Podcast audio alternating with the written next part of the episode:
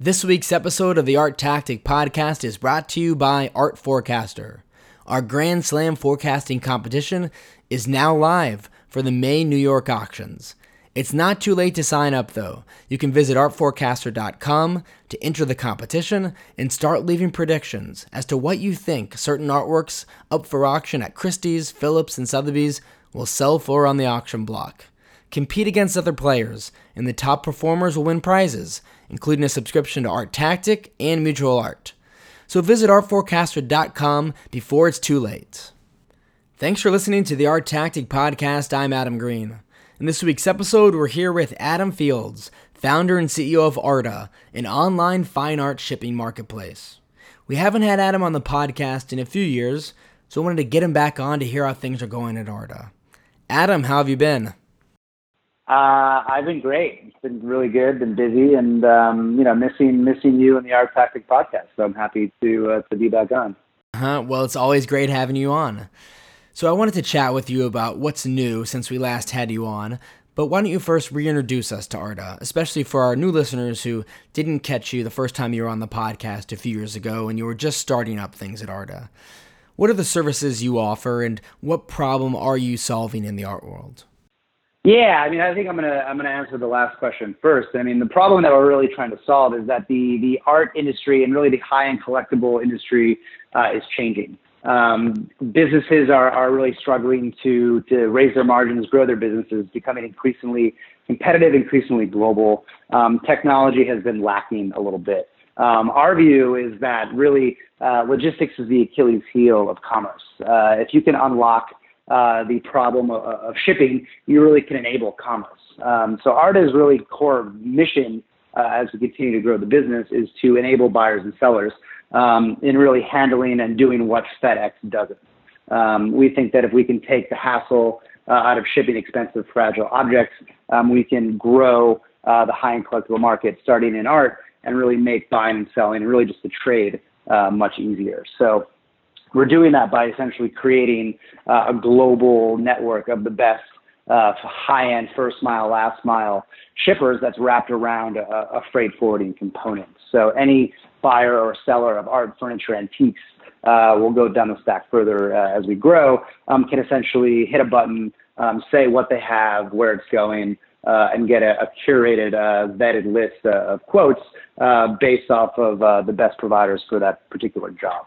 Um, so it really ena- enables sellers to, to function more efficiently because they don't need to focus um, their time on, on dealing with shipping, creates a, uh, user experience for, for sellers um, and um, makes things really easier up and down the entire stack. And since we last spoke, there have been a lot of exciting developments at Arta, including getting investments from a few major art companies, such as Sotheby's. Why did Sotheby's get behind Arta?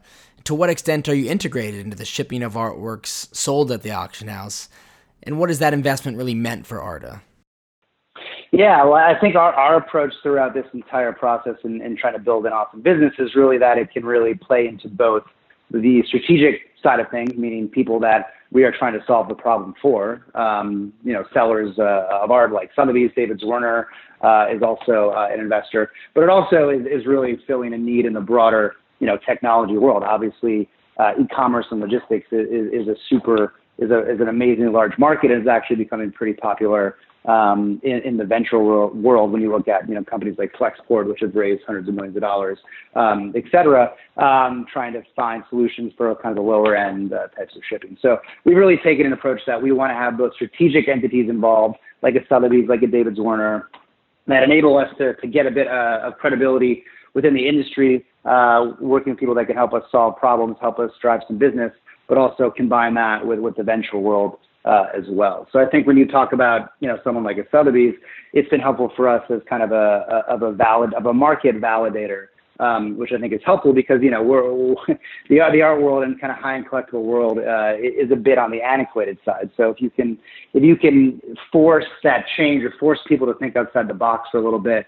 Um, that's kind of what we're trying to do to try to accelerate things and having people aligned with you that are that are market leaders um, can really just kind of help do that.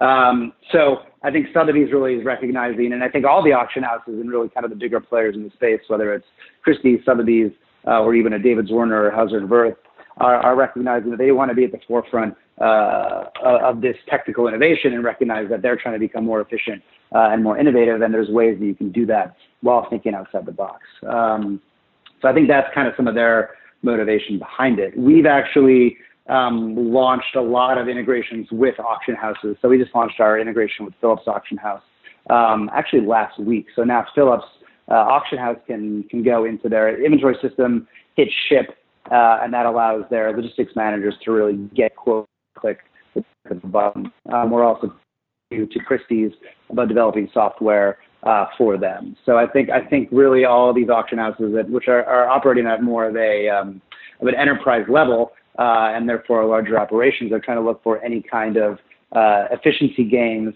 uh, that they can get so they can focus on their core competencies, which essentially is sourcing and selling uh, art and get, getting consignments and essentially you know becoming a successful successful business for their for their uh, stakeholders. One of your services is helping galleries get their artworks to art fairs.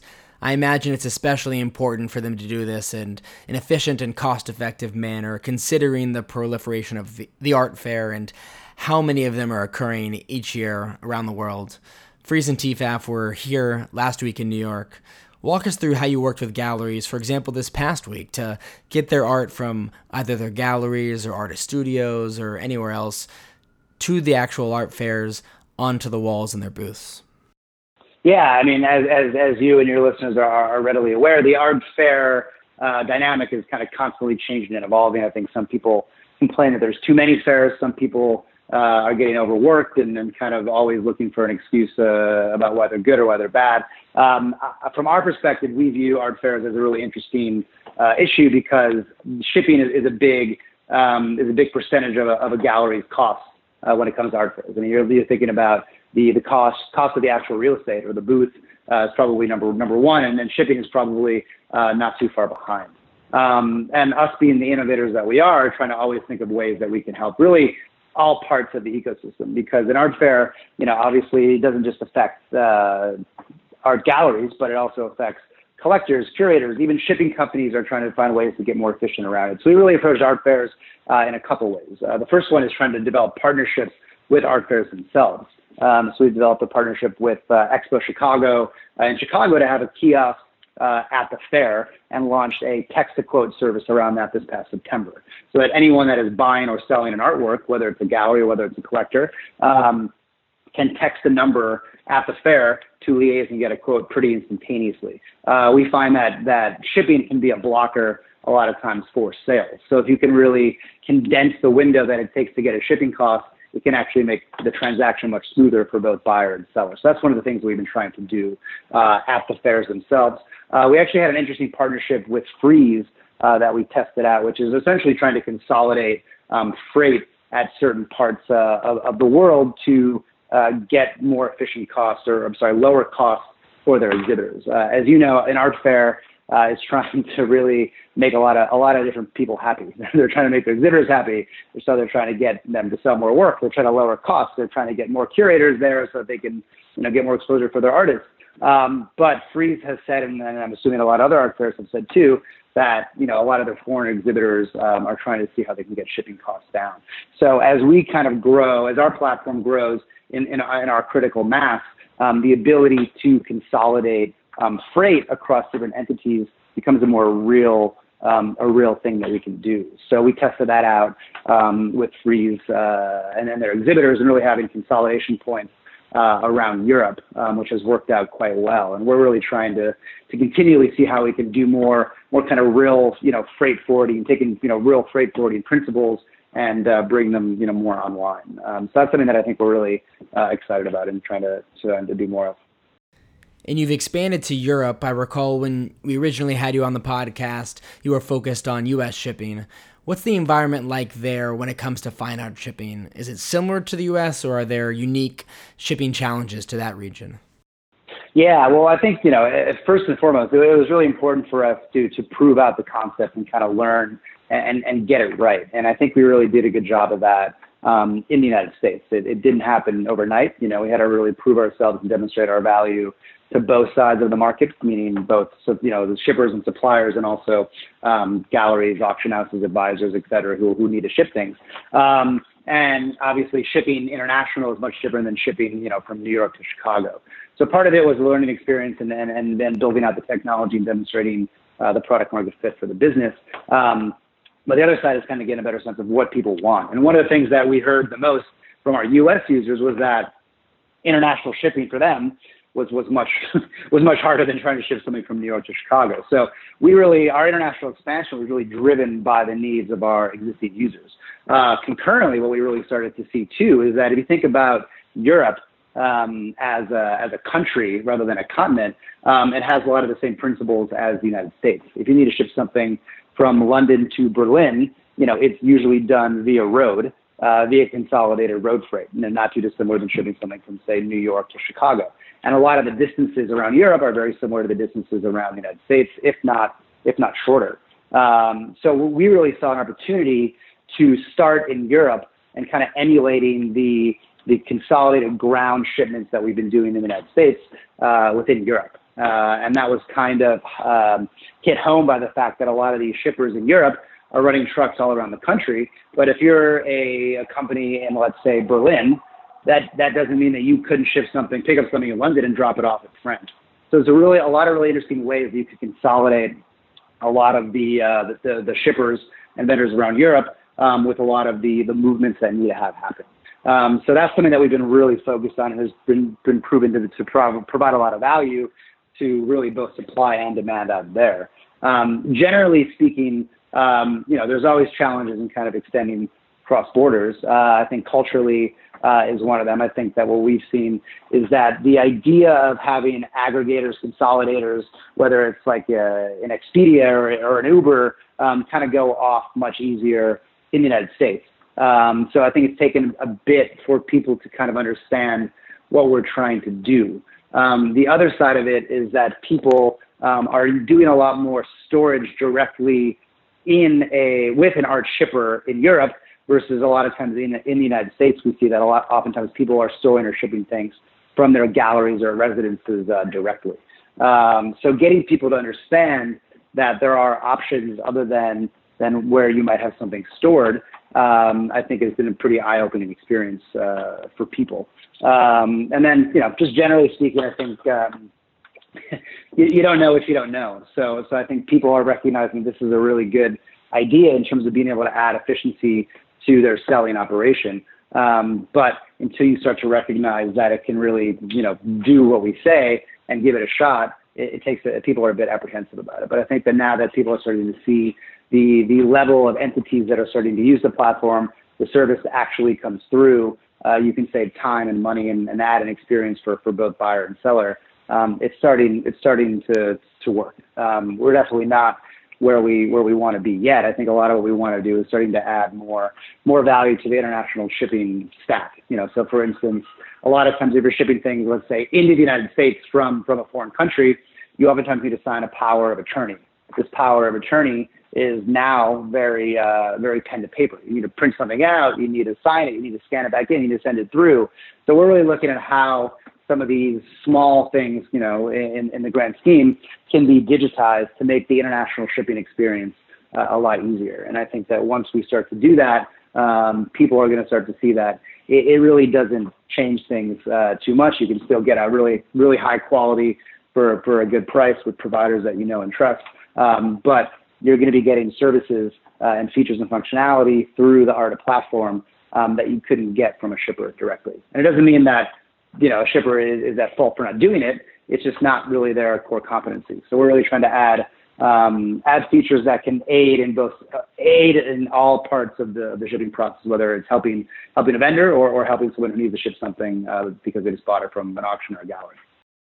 One question I've always had, and I imagine many of our audience members have as well, after we buy an artwork and whether we use Arta's website to obtain sh- shipping quotes or we do it manually, collecting them from different shipping vendors, the variance in prices on these quotes is so high. And I'm wondering why is there so much variance on these quotes? And also, do you think artist transparency will eventually reduce this? Yeah, I mean, I think that's a really great question, um, and it's something that I think we started to. I, I, I started this really early on. The discrepancy in price isn't always an indicator of quality. It is more of an indicator of strengths and weaknesses.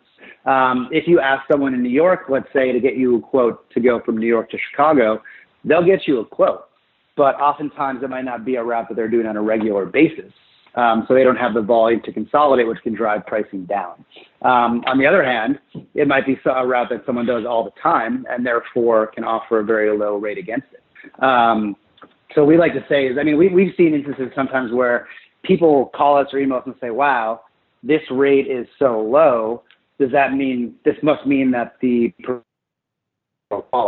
and it's kind of funny when you think about it. I mean, oftentimes people associate price with quality and it's actually not not the case. Um, oftentimes there be we, we see instances where the lowest price provider could potentially be the highest quality provider. So what our platform has really tried to do is play to people's strengths, um, so that it can get rid of a lot of the subcontracting and marking up.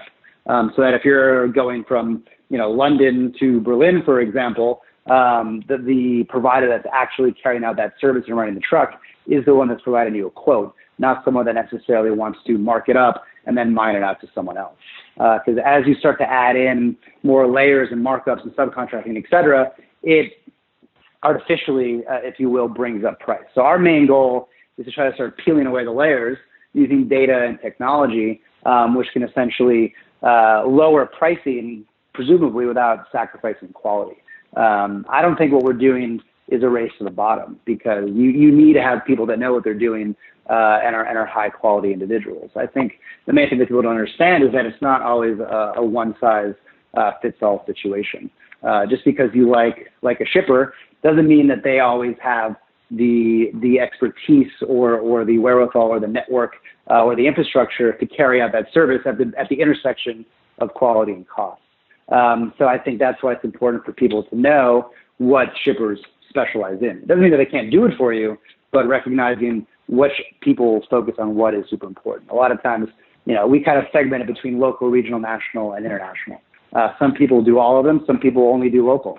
Um, but if you ask a, local person to do international shipment, they could try to do it, but they might outsource it to someone else, and then you're just raising your costs. So I think that's that's the main main reason around it. Um, and we're trying to we're trying to cut through that essentially uh, to make things easier and more transparent for everyone.